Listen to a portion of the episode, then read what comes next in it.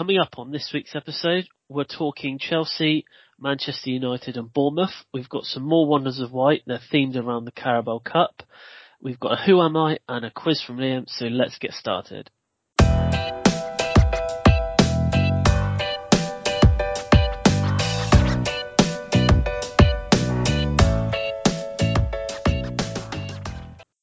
Hello and welcome to a new episode of View from the Sideline podcast. It's Chris here and Liam is with me. Hello Liam. Hi Chris, how you doing? Not too bad, not too bad. You've uh, recovered from a disastrous weekend. I mean, every weekend seems to be disastrous at the moment. I mean, it just doesn't seem to be, uh, just doesn't seem to be stopping, but we're going to talk about Chelsea anyway in a bit.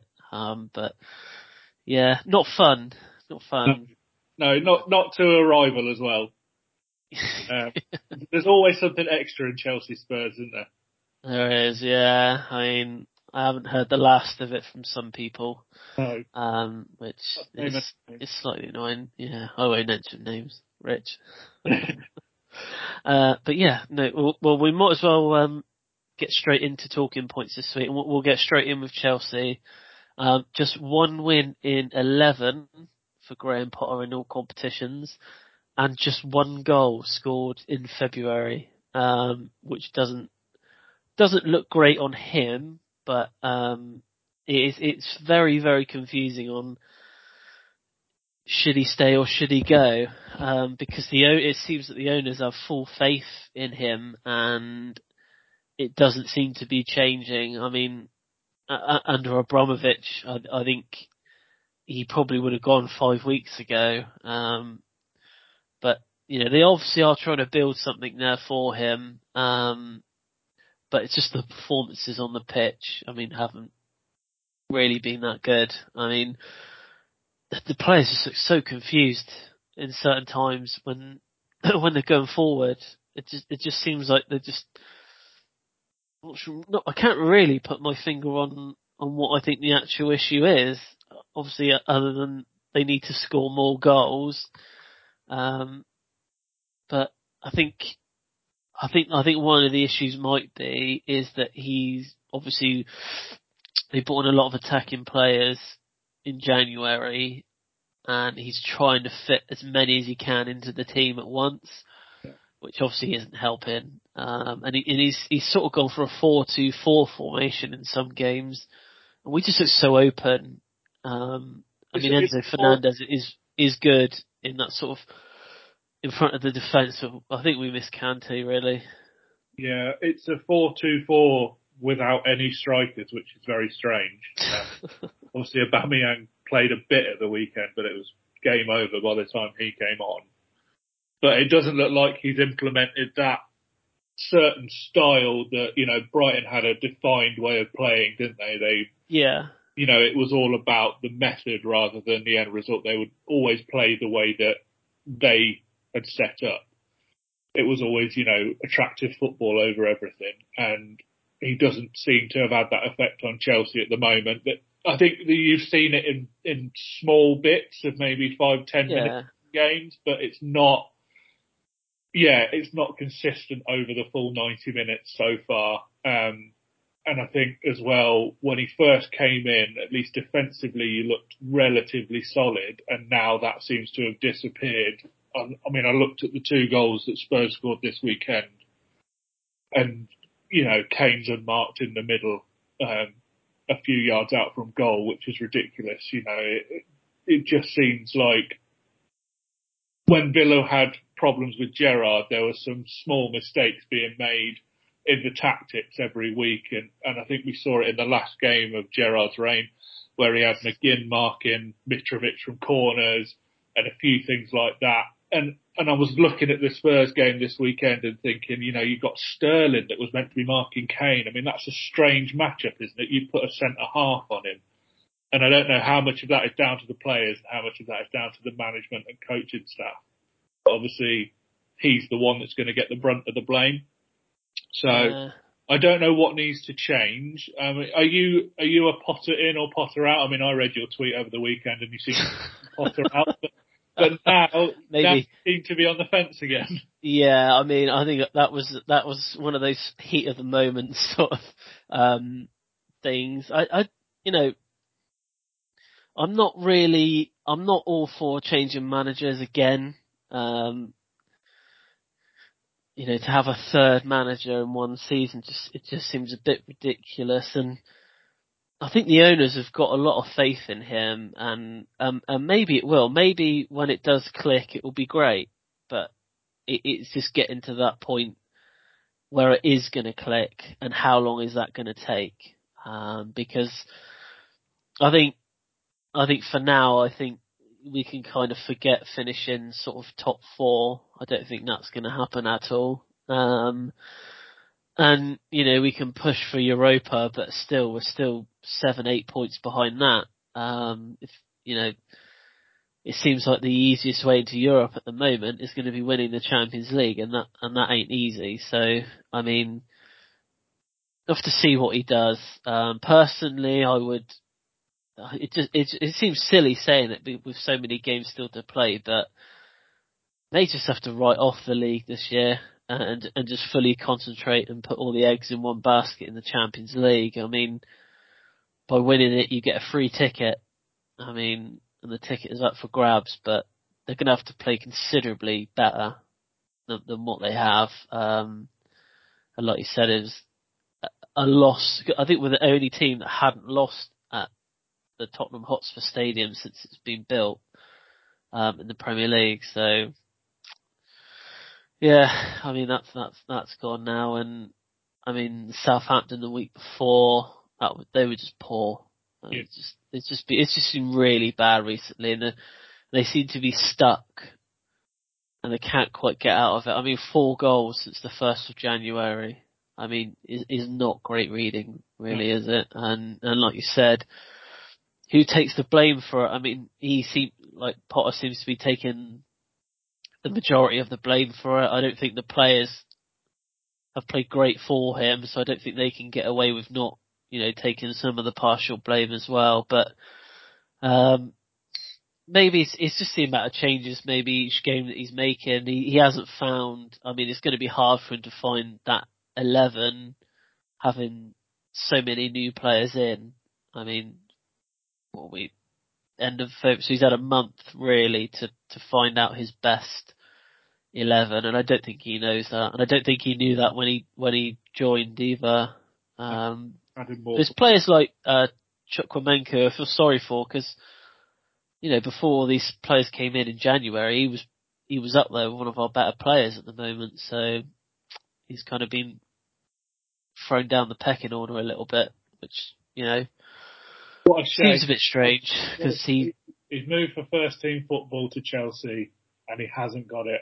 Oh, he, my, my, heart bleeds for the poor guy. He got it. He got it for about three weeks. Three weeks. I think three games he played yeah. in a row. He started and he was on the bench for the majority of sort of end of December and for the majority of January and the start of February. But obviously, with players coming back after injuries, we were always going to have like a, a big squad. So it's unfortunate that he he was always going to be one of them that would would would miss out. So yeah. Do you think it's a mistake now getting rid of Tuchel? Out of interest. Yeah, I, it's hard because I I don't think he would have done a worse job. Um, if anything, he probably I think some of the games that we've lost, I think you know he he could have done a little bit better, but it's hard to tell really because he'd only like Tuchel had, had two bad games and he was sacked. Yeah. Uh, for for me, it always felt like the owners weren't that keen on him. Um, I think he was. I don't really think that they were too keen on his sort of attitude.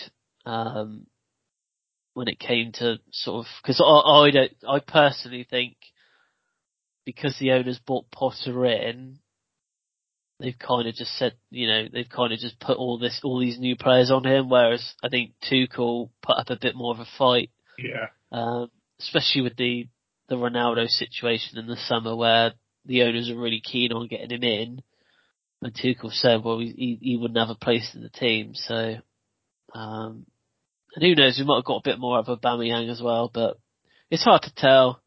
Um, I always felt that it was it was too soon to sack him, but I mean, I, you know, I, I think when when we found out that Graham Potter was taking over and you know the job he'd done at other clubs, um, it was always going to be difficult because obviously Chelsea are you know the ambition and and you know is a lot higher Yeah.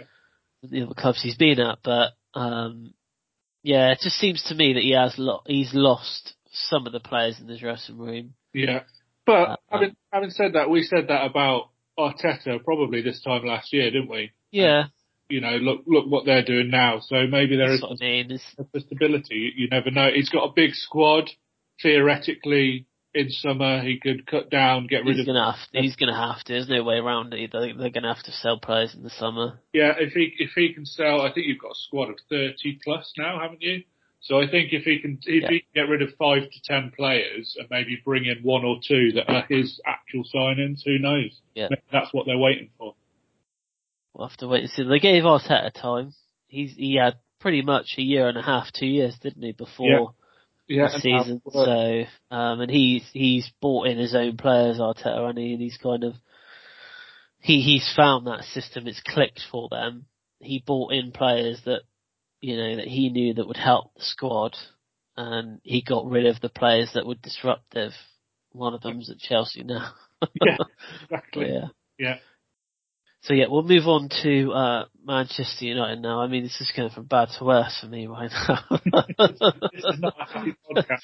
No, no. Um, well, yeah, won their first trophy under Ten Hag. Um, looked very, very good on on Sunday, and I mean, they cleared up the whole Ronaldo situation, didn't they? Yeah, he stamped his authority there, I think, which um, seems to have had a hugely positive effect It on has, a yeah. number of players.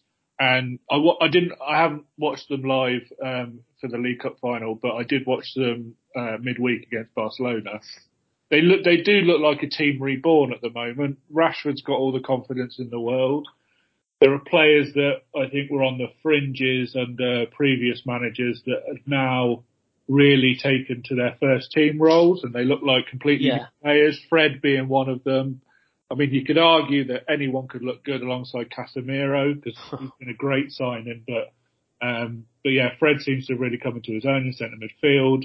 Um, even Bruno Fernandes has started picking his form up again, which um, Man United fans will obviously be delighted about. He's he's sort of showing the form that started his Man United career.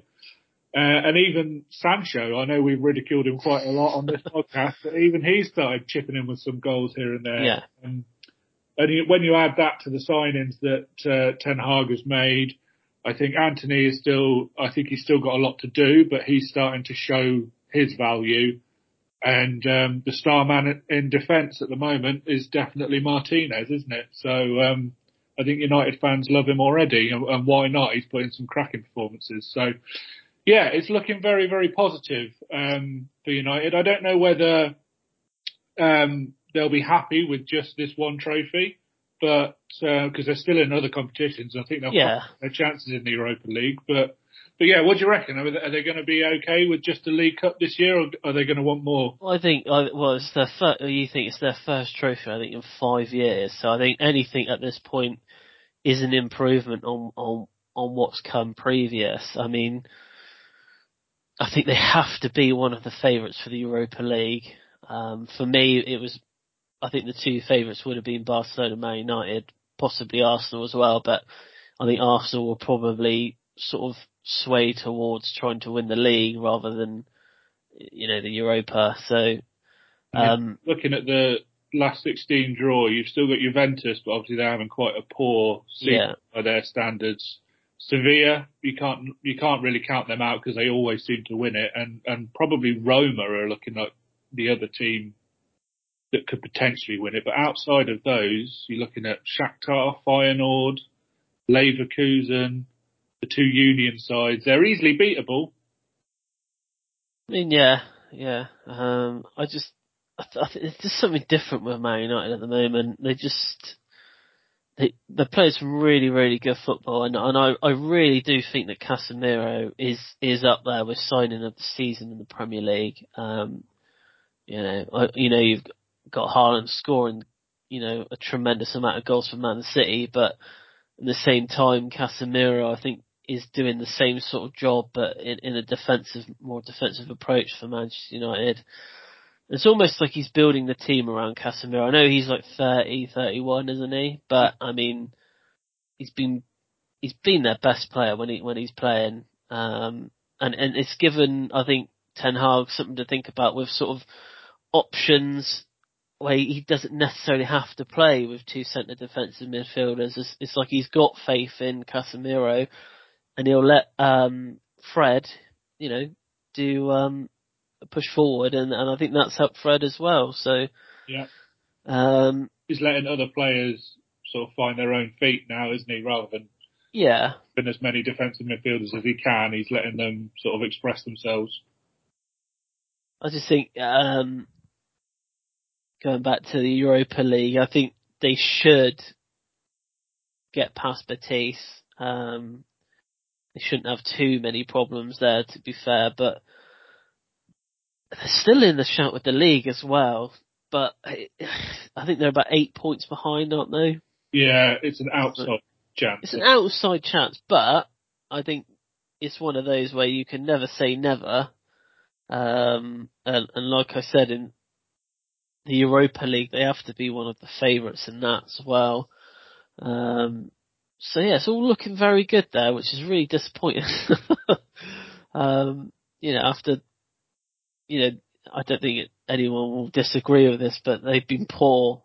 Yeah. The last sort of three seasons, they've been really, not really bad, but they've so not. It's been quite poor. Yeah, they've not hit their potential at all, and I think, you know, for the fans, it's really good, and I think for them, I think they would be happy with just, you know, the Carabao Cup this season, but next season he's going to have to take it one further and he's he's going to have to win more trophies because you know they're not just going to be satisfied with winning the Carabao Cup for one season and then nothing for you know the next two three seasons. Um, I think the ownership is an issue.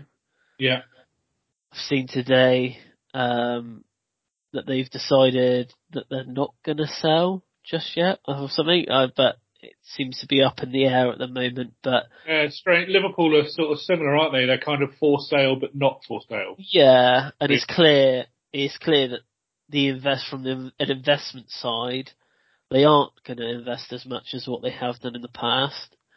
Um, but I think for what they spent this season, I think they've got really good value for their money. Yeah. Um, a lot, going back to Martinez as well, I know a lot of people commented saying about his height when he joined, but to me, he's been one of the best def- defenders in the league this season. So, you know, that hasn't really, you know, that hasn't really affected how they play at all. But they've got a, they've started to get a spine sort of through that middle. So you've got De Gea, either Varane or Martinez. You've got Casemiro, and you've got Rashford. Yeah. So they they're getting that spine of their team, um, which all good, all you know, good world class teams need. Um, it's what Chelsea did when you know back back in the day. uh, you know, you had Cech, Terry, Lampard, Drogba. Yeah, exactly. That, that's what you know. That's that's what will win you trophies, and you and the players around you. You know, players around that spine, they they make up the difference. So yeah, I mean, you know, there's there's still a shout of winning four trophies. They could do a quadruple still. So you know, technically, it's a bit of an outside shot for the league. I mean, they're going to have to work. a lot of things will have to go against the other teams, but they could easily win the FA Cup and the Europa League. Uh, so even a treble, I don't think is off is off the cards. To be fair, so yeah, no, I mean, I'm sure all Man United fans are happy. Um, maybe not with the ownership side of things, but what they're seeing on the pitch is, is pretty good. Yeah. So yeah, we'll move on to Bournemouth now. Uh, we haven't really spoken about Bournemouth a lot this season. Um, I don't really know why. Um, but obviously we're talking about them for the wrong reasons. well, they, they went on a good run, didn't they? They they yeah got rid of Parker after the nine 0 and then they went on a good run. And I think a lot of people, including myself, thought that they would be relatively safely mid-table. But since I think really the World Cup, maybe I think they lost their last game before the World Cup. They did, yeah. And then since then, they've really, really struggled, especially, you know, I mean, defensively, they have shipped quite a few goals, but they've not been scoring. Um, so they seem to have just been dragged quite slowly back into the relegation battle, really, from what was quite a comfortable position at one point. And I think teams around them have made their moves now, haven't they? You know, Leeds, Everton and Southampton all getting new managers. Nottingham Forest started putting a run together. Um, and I, I was just I thought we could talk about Bournemouth this week because they obviously changed managers really early this season.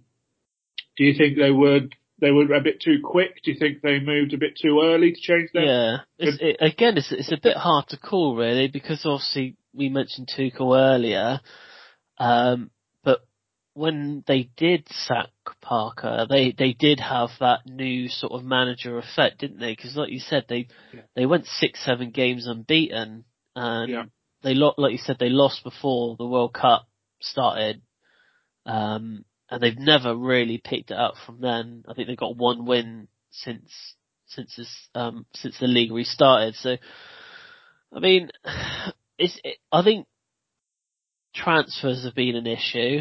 Um, I definitely don't think. Whereas I said earlier that Man United, you know, uh, they got good value for their money. What Bournemouth have spent I don't think to me looks like good value. Um, they spent quite big in January, didn't they? They did, yeah, and yeah, they, brought in the defender Zabarnyi, but he's injured. Um, has been injured since he signed. Um, who else did they sign strikers, didn't they? Yeah, they brought in some Semenyo from Bristol City for 10 million, who hasn't scored yet, and they brought in, I think I'm pronouncing it right, Ouattara, um, the young, uh, I think he was from France. I think they bought him from a French team. Twenty million, hasn't scored yet. Uh, he's only played four games, to be fair. Yeah. I think he's only 21, but it's a lot of money to be spending on youth and maybe players that haven't got that experience of Premier League. You know, you look at teams like even the other teams that have come up this season, Fulham most of their transfers, and they've made quite a few, but they've all got Premier League experience. Nottingham Forest made a lot of transfers, but they've got a few experienced Premier League players in there. Bournemouth, I think the only sort of Premier League experience they've got is from being relegated last time. They've managed to keep quite a few people like Adam Smith. Well, um, yeah. Puck, I think is still there. So, yeah, that's their only real experience. They haven't bought anyone um, in the summer or in January with, um, yeah, just a few Premier League games under their belt, really. And I think that's maybe what they're missing. It, it just seemed an odd way to go about the January transfer business when they are struggling, but they're paying a lot of money for someone who probably has potential in that Ouattara. I'm sure they must have seen it. And Zabarnyi's only 21 as well, I think. Yeah. So, um, it seems a, a strange way to go about it when you really need to secure survival before you're looking at the future. I think. Well, the, the um, chances are I don't think those those players will stay. I don't know. Maybe I'll. No, yeah. Well, Tara, just going back to him, um, scored six goals in the first half of the season for Lorient, but last season he scored once in 25 games. I mean, it doesn't really scream like prolific, does it? Um, but you alluded to it there about their team. A lot of them have been there for, you know, five plus years. Yeah. Um, and it is that sort of, they don't really have anyone in that team that has experience at Premier League level, like, but like you said, other than the players that were there last time. So a lot of these players have, have you know, they, they joined Bournemouth in the championship, uh, got up, came back down, and gone back up again. Um, so to me, it just it it just it just when you look at the the player list, it just looks like a championship side, uh, and and you kind of think to yourself, well, this is probably why they're in the situation they're in now. Um, apart from weirdly Neto and goal, which is strange. yeah, still, still, just, still doesn't seem right, does it? yeah, just slightly strange, but you know, I, I think this is probably one of the reasons why that why they're struggling so much is they've just got players that have been there for so long that they're, they're, just not good enough. Yeah, I mean, I mean, I I first noticed sort of the lack of goals at the moment um, because their top scorer at the minute, I think, is Kiefer Moore, um, who's got four goals in all competitions. But Kiefer Moore, no, I don't, I don't mean to sound harsh, but he is a championship striker. He's a good Careful. championship striker. he scored quite a few goals in the championship, but you know, he's got to this stage in his career, and um, I think he's what thirty. He's got, I think he's in his thirties now, where he hasn't played Premier League football before, and you've got to think there might be a reason behind that. But you know, they've still got Stanislas playing for them, and he's been there for a long time. I think Jaidon Anthony is their joint top scorer with four goals. There's no real, I don't know, like um, like Fulham have got Mitrovic, and they knew he's, he's played the Premier League before. Okay, he wasn't maybe as successful as he has been this time around, but he knew what he was coming up against. Yeah, and it's obviously paid off pretty well for them. Uh, there's other teams sort of around them that at least have that one player up front that could get double figures for the season. Um, but they just don't seem to have that at the moment. And, um, yeah, I think it doesn't help with getting rid of a manager so soon. Obviously it was quite an embarrassing result, that 9-0 away at Liverpool, but we've seen Southampton do it before. I mean, twice they've lost 9-0 and they still kept Hasenhüttl and, and he still kept them up both seasons. So, yeah, yeah yeah, there's something to be said. Like, I mean, like we sort of mentioned earlier about the Chelsea point, there's something to be said about consistency, isn't there? Yeah. Well, f- for me, I think they they are in trouble. Yeah. Um, as as well as Southampton as well. I think those two look like the two teams that are most likely to go down. Um, but again, for Bournemouth, I think it just comes down to, to experience in the squad. Um, so yeah. That is it for talking points this week, and we will be back in part two with some Wonders of White, a quiz from Liam, and Who Am I?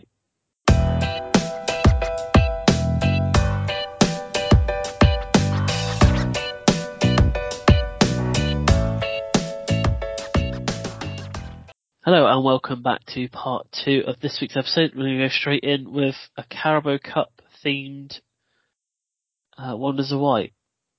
Uh, so Casemiro has been victorious in each of his last nine major finals. Uh, so that's four Champions Leagues, three Club World Cups, one Copa del Rey and a League Cup to add to that list now. Loves a big game.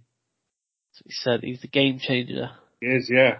Uh, not so great this one. Newcastle have lost each of their last nine matches at Wembley. Oh. A, a, run which began in 1974. Wow. That's yeah. almost as bad as Villa. In fact, I think it is worse than Villa because we at least won the playoffs.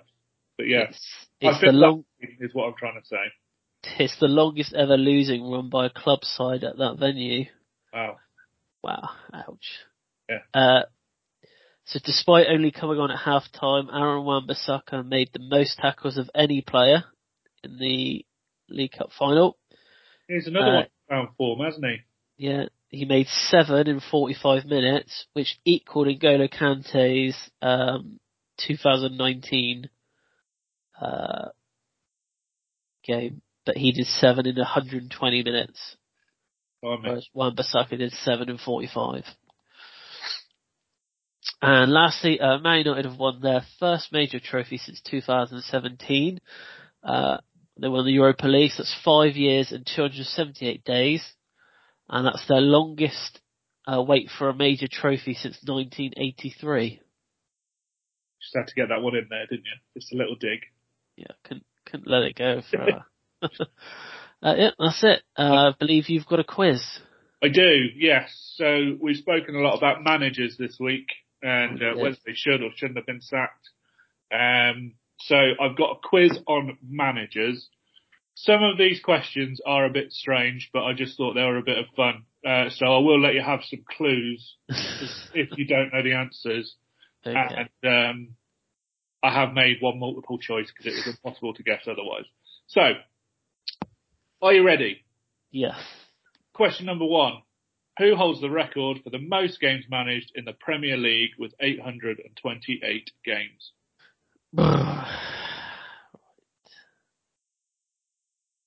Clues I mean, offer if, uh, okay. Uh, if if you need them. I I don't know whether you do on this one. I think I think there's an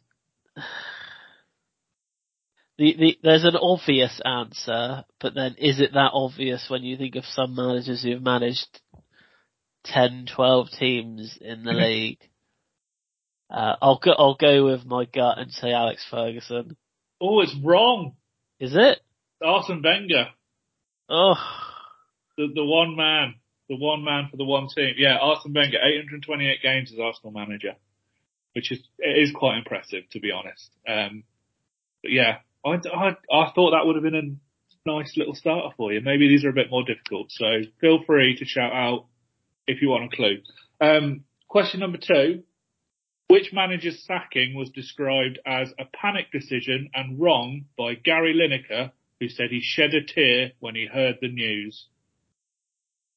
oh I, I this this is this must be about like this must be Ranieri. Correct. It is Claudio Ranieri. Yes. Yeah. One point. We're off the mark. That's good. I did I didn't cry when he left Chelsea by the way. No, I know you didn't. No. Although he, I thought he was quite good for Chelsea. I quite like. He did. He got us in the Champions League. So Yeah. Um, speaking of Chelsea, hint hint. Who was the first overseas manager to win the FA Cup? Well, this well uh, I'm assuming with your The, the, the hint is that it was with Chelsea in 1997. uh, Gullit. Correct. It was indeed. Ruud Gullit. Didn't really last long as a manager, did he? No, because he he was he was in that. He, well, he got sacked and then he hired Vialli, didn't they? So Yeah. And then he went to Newcastle and he didn't do very well there either. no, Question number four. Jose Mourinho worked as a translator and later as assistant manager for which British manager at Sporting, Porto and Barcelona? uh, Bobby Robson. Correct, it was indeed. I didn't realise he started as a translator. That's how he got into. foot- Well, he he did play football for a bit, but then left the game and then came back as a translator. Um, and then Bobby Robson liked his um, tactics, so started employing him as a coach. Um, question number five. Uh, this one you might need a clue for. Which English manager holds the record for the most promotions in the English League with eight? Blimey.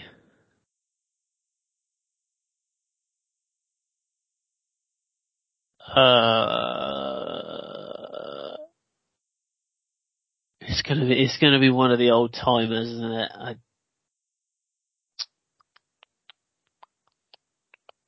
I, uh, yeah, I'll take a clue. Okay, so the clue is he's just come out of an unofficial retirement. Oh, Neil, Neil Warner. Neil Warnock, yes, to take charge of Huddersfield. Um, yeah, four out of five, so not bad. You're pulling it round. Uh, which manager holds the record for the most Champions League wins with four? Don't know what clue I can give for this one, but there is. Feel free to ask for one. Uh, surely it has to be a Real Madrid manager.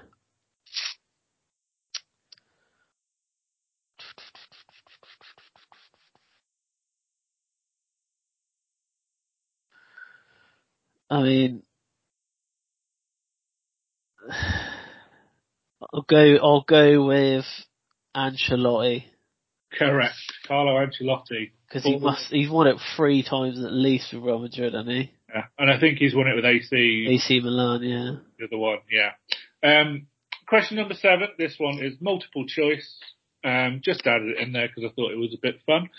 Uh, which former Spurs manager has competed in the Paris to Dakar rally? Is it Glenn Hoddle, Andre Villas-Boas or Christian Gross?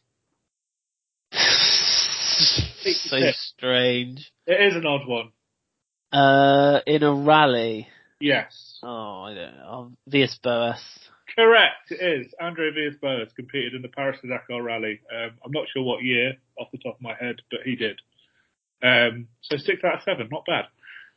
Which player had playing spells? Oh, sorry, I'll start again. Question number eight. Which player turned manager had playing spells with Bournemouth in the 1970s and 80s before launching his managerial career with the club in 1983?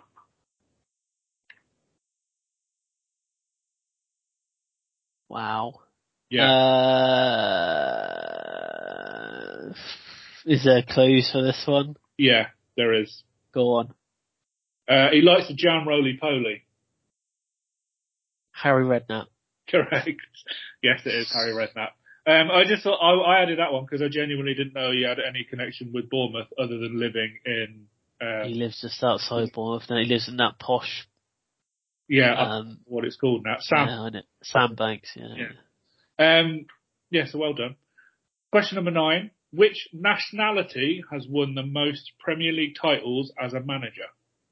Oh my goodness me. Uh, Only Premier League, by the way. This is not before that, not First Division. oh, I mean, uh, Scotland. Correct. It is indeed Scotland. Yeah. I was trying to think, is this a trick question? I was thinking, you said just Premier League, and I was thinking, well, he, he won the bloody, he won bloody like 12, 13 of them, so. Yeah. Yeah. All, all, all Alex Ferguson, uh, 13 wins. Oh, actually, I think maybe Kenny Dalglish Did got, Kenny Dalglish win one with Yeah. Blackburn? yeah. So, yeah, correct. It was indeed Scotland, or mostly thanks to, um, Alex Ferguson. Uh, question number 10. Again, another little bit of fun. Who lasted longer? Frank de Boer at Crystal Palace or Liz Truss as Prime Minister? Uh, Liz Truss lasted longer.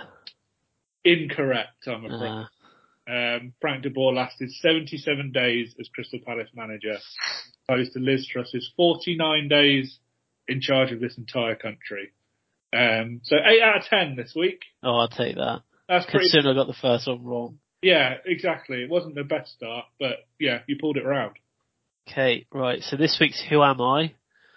Uh, you, you, you might need a good memory for this one because it, it's a lengthy list. Okay, um, hang on, let me get, let me get a little bit of a notepad ready, um, just so I can take note. Does it go back to 1998? Because now you know I'm obsessed with 1998 versions. No, No, it doesn't. Oh, that's a shame. Okay, right, my notepad is ready. Okay, so, uh, I'll start with where he started his career. Uh, Yeah. That's Manchester United.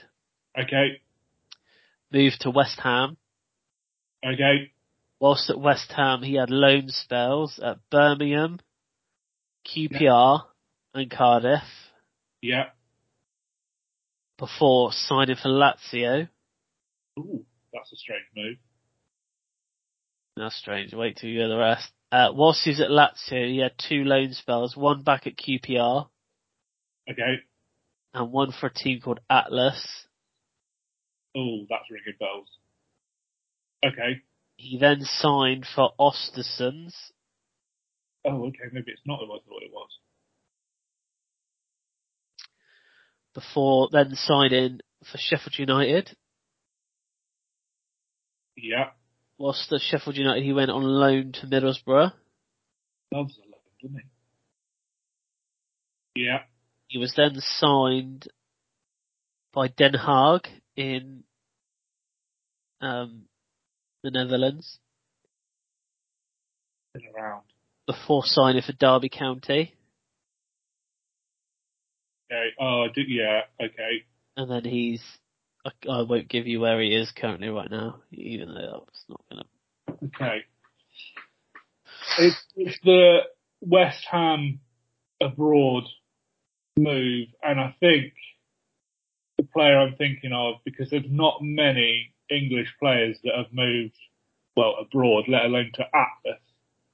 But I think I remember Ravel Morrison moving to Atlas, so I'm going to go with him, although I don't remember him playing for Ostersunds or Den Haag, but he was definitely at Derby County quite recently, so I'm going with Ravel.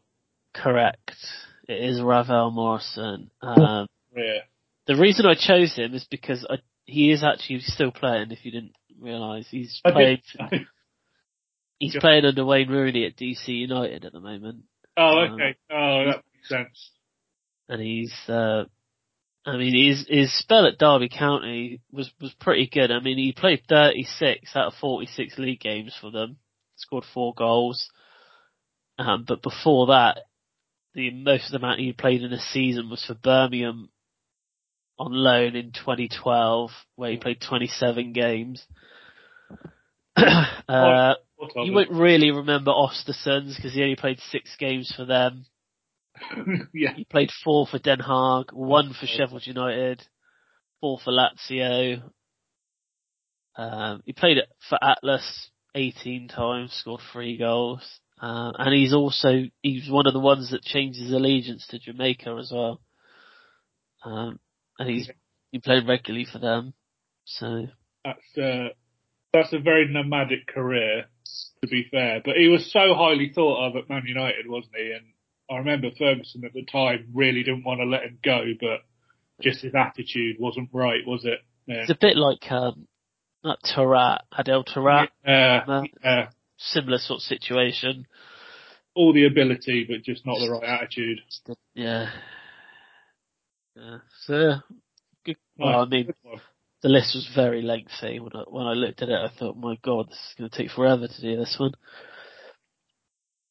But yeah, so that's it for this week. Liam, have you got anything to add? no, nothing from me. We are almost at the 100th episode. I think we're two or three episodes away now. Um, so we are behind the scenes, I guess, making plans. I guess. Yeah. But yeah, but uh, that's it for this week. Uh, so we'll be back next week.